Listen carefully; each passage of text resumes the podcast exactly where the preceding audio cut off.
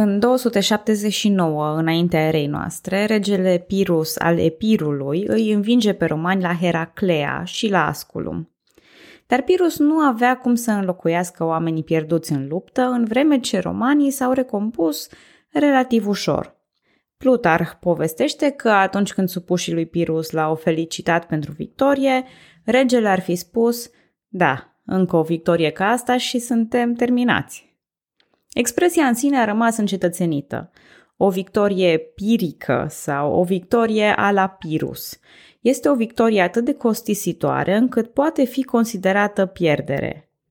Unde încerc să ajung? Războiul e ceva complicat și multe lucruri se întâmplă în zona gri a definițiilor. Poftim, de exemplu, diferența între o victorie strategică și una tactică. O victorie strategică aduce avantaje pe termen lung învingătorului. O victorie tactică presupune că s-a atins un obiectiv, s-a finalizat cu succes o misiune. Dar dacă micul obiectiv atins este atât de important încât poate să răstoarne complet echilibrul de forțe, atunci victoria tactică poate fi și strategică? Dar dacă micul obiectiv de atins se schimbă, poate chiar de două-trei ori, poate chiar în mijlocul bătăliei, și dacă rezultatul e nesperat de bun. Bătălia de la Călugăreni a fost una dintre aceste bătălii pentru care nu există un răspuns concret. Este sau nu este victorie. Unii istorici consideră bătălia de la Călugăreni o înfrângere. Eu chiar am numit o victorie, chiar o victorie clară și mi-asum această opinie. Dar nu e ceva absolut.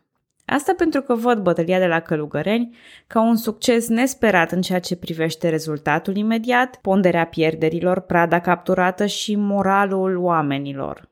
În schimb, veți auzi de la anumiți istorici, unii profesioniști, alții amatori, că Giurgiu a fost adevărata victoria lui Mihai Viteazul din acest an. Sigur, eu respect părerile tuturor din zona asta gri a bătăliilor și a victoriilor, că până la urmă totul depinde de factorii pe care îi luăm în considerare. Dar nu pot să nu zâmbesc când o aud pe asta. Adevărata victorie. De parcă ai avea un număr limitat la dispoziție sau trebuie comparate victoriile între ele. De parcă ar fi vreun campionat al bătăliilor lui Mihai Viteazul că s-au bătut victoriile între ele și s-a decis în meciul Călugăren-Giurgiu că Giurgiu e aia adevărată. Ne, uf. În fine, câteodată mă supăr și eu. Bună, numele meu este Călina și în acest episod din podcastul Istoria României vorbesc despre cea mai adevărată fie victorie a lui Mihai Viteazul din această campanie, bătălia de la Giurgiu. Dar până să ajungă ambele oști Giurgiu mai este – după evenimentele de la Călugăreni, Mihai s-a retras înspre nord, trecând prin București și Târgoviște. A ajuns apoi la Stoienești, aproape de pasul Bran și granița cu Transilvania, unde aștepta întăriri serioase din partea lui Sigismund Batory. Sinan urmează în tocmai drumul lui Mihai, trecând prin București și mai apoi prin Târgoviște, de unde dirigează eforturile de transformare ale țării românești în Pașalâc. Sinan nu continuă pe întreg drumul spre nord, oprindu-se la Târgoviște. Dar din coloana otomană principală se desprind trupe de achingii care jefuiesc țara românească.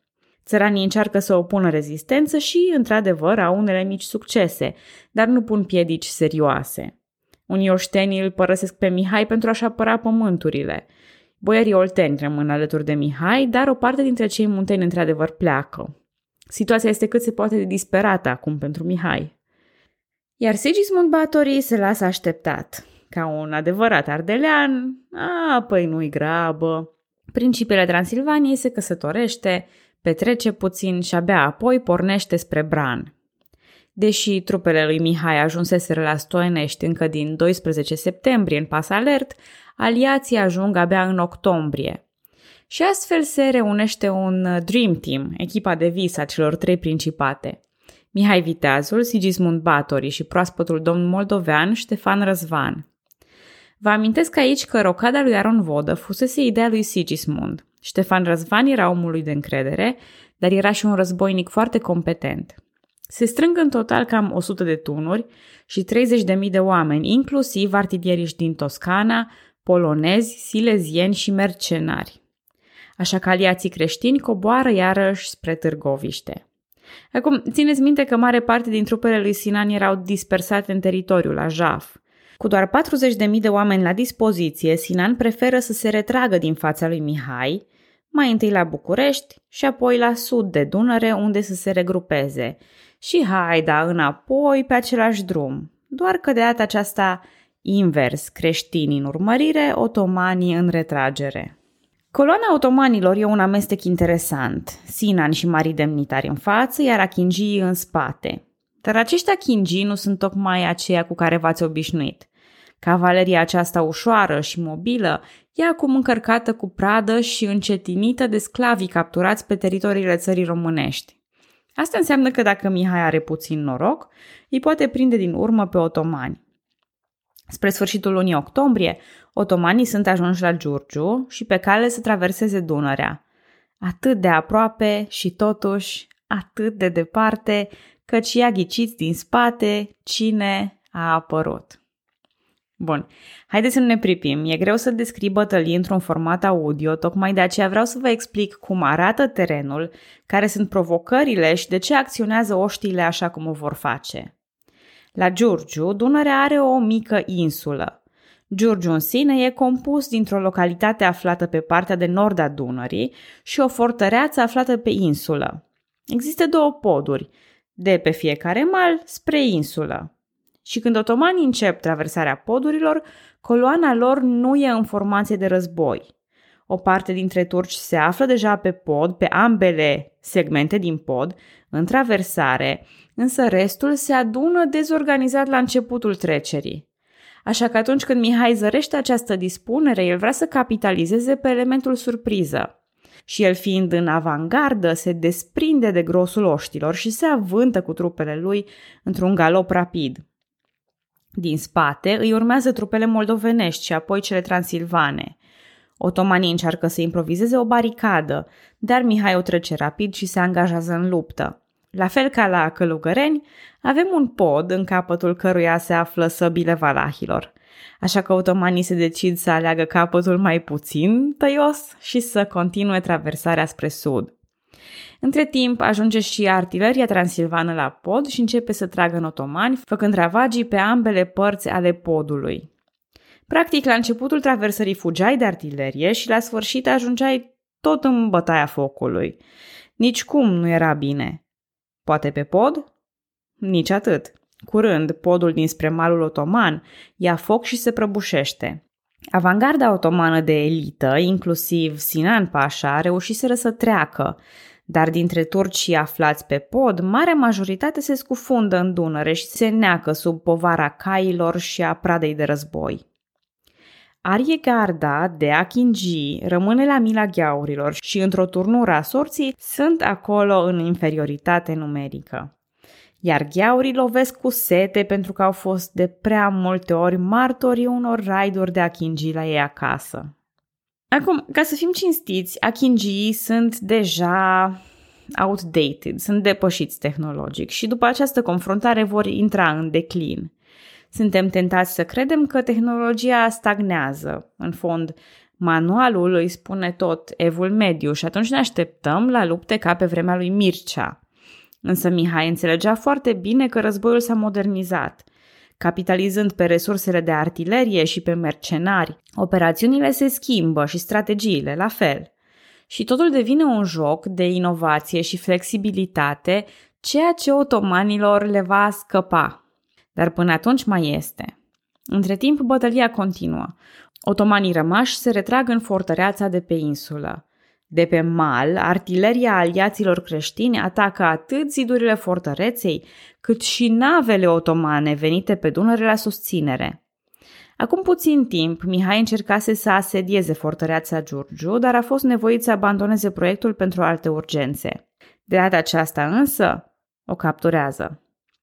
Victoria e categorică pentru alianța dintre Mihai, Sigismund și Ștefan Răzvan. Pe lângă viețile omenești, reprezentanții Ligii Sfinte pun mâna pe animale de povară și arme, inclusiv de artilerie.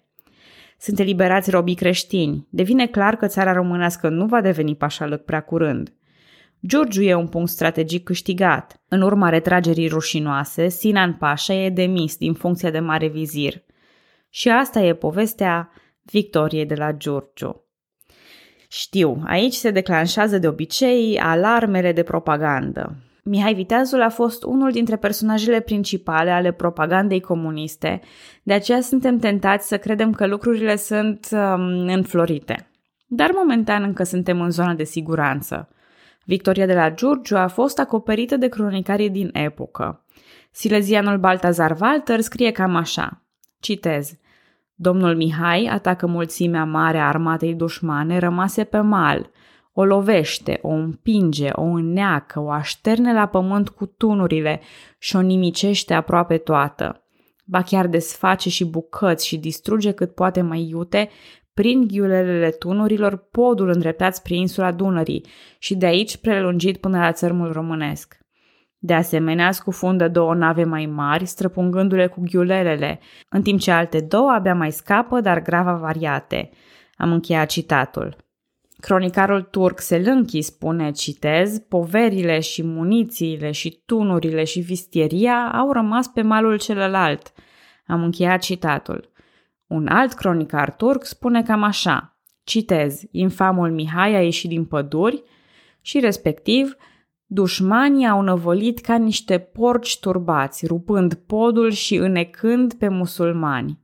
O asemenea retragere dezastroasă și înfrângere n-a mai fost pomenită în istorie. Am încheiat citatul. Propaganda comunistă nu prea cred, cel puțin nu dacă nu cumva au convins și câțiva contemporani turci. De ce am venit cu citatele astea? Ca să învățăm să fim echilibrați, dar corecți. Nu, Mihai nu a luptat singur, însă era stăpân pe situație, un bun strateg și un om curajos. Dincolo de mituri, omul merită respect pentru faptele reale. Și mie, sincer, mi se pare o lipsă de respect să facem rocada, să-l respectăm pentru basme și să uităm cât de țapene au fost faptele lui reale. Bun, pe malul de nord al Dunării, cu treburile rezolvate, se sparge gașca. Sigismund se retrage în Transilvania, iar Ștefan Răzvan pleacă spre Moldova. Doar că, dacă bine vă amintiți, în absența lui Ștefan Răzvan, polonezii interveniseră în Moldova și îl puseseră domnitor pe Ieremia Movilă. Grozavă treabă.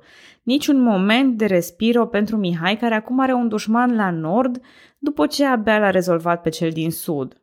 Mărul discordiei e cetatea Brăilei. Având mare nevoie de fonduri, Mihai asediază și preia Brăila, pe care o folosește în scopul ei bine cunoscut de port comercial. Vama luată pe mărfuri nu e singurul beneficiu. În cazul în care Ieremia Movilă va avea idei, Mihai are mereu o fortăreață aproape de granița cu Moldova, de unde poate lansa atacuri. Pentru scopuri strategice sunt cucerite și cetățile Vidin și Nicopole de pe Dunăre. Mai multe raiduri în zonele Bulgariei de astăzi îi suplimentează lui Mihai cuferele și păstrează populația creștină prietenă lui și dușmană turcilor. Mulți îl văd pe Mihai ca un eliberator, mai ales haiducii bulgari și sârbi. Dar pe cât de bine îl vedeau vecinii noștri, pe atât de rău stătea cu popularitatea internă. Lucrurile nu sunt prea roz, mai ales că țara românească are parte și de câteva atacuri ale tătarilor. Veți spune că totuși e o stare de echilibru instabil, dar o serie de evenimente va pune capăt acestei perioade de lupte antiotomane. În bătălii cheie de pe frontul austriac, armatele aliate ale Austriei și Transilvaniei suferă pierderi. Curând se semnează un armistițiu între austrieci și turci, ceea ce îl lasă pe Mihai singur împotriva Imperiului Otoman. Asta oficial, căci neoficial, Rodolf al II-lea de Habsburg îl finanțează pe Mihai cu un mic corp de mercenari pentru a-i aduce în schemă pe sârbi și pe bulgari. Dacă tot e atât de bun prieten Mihai cu haiducii, păi să stârnească o rezistență reală, nu doar una de gherilă. Și bineînțeles că aici trebuie să spun și ce e un haiduc. Haiducia e un fenomen interesant din toată zona Balcanilor și o parte din Europa Centrală. Acum, când se vorbește de haiducie, adesea se face comparația cu Robin Hood, ceea ce pierde din vedere aspectul principal al problemei. Da, haiducii trăiau în afara legii și erau căutați de autoritățile statului. Da, se ocupau cu jafuri și trăiau ascunși, fiind simpatizați și sprijiniți de sătenii obișnuiți. Dar uh, undeva în Balcani, vorba lui Puia, asta nu se referă doar la aspectul financiar sau la lupta de clasă sau mai știu eu ce. Un haiduc, prin definiție, luptă împotriva turcilor. În zonele aflate sub stăpânirea Imperiului Otoman erau adevărate brigăzi de rezistență și sabotori. În zonele limitrofe nu era mare diferență și acolo haiducii împiedicau aparatul administrativ să colecteze taxe pentru otomani sau atacau convoaiele turcilor sau boierilor. Ei erau organizați în bande și adesea folosiți în misiuni oficiale, fiind luptători de gherilă excelenți. Cu riscul de a aduce alt termen slab înțeles, erau un fel de miliție în sensul clasic al cuvântului, de corp militar sau paramilitar, organizat independent de către cetățeni care nu sunt soldați profesioniști. Așadar, victoriile împotriva turcilor aduc aceste grupuri de bandiți sub steagul lui Mihai. Un astfel de haiduc, care va deveni un erou național al sârbilor și al românilor deopotrivă, e Starina Novak.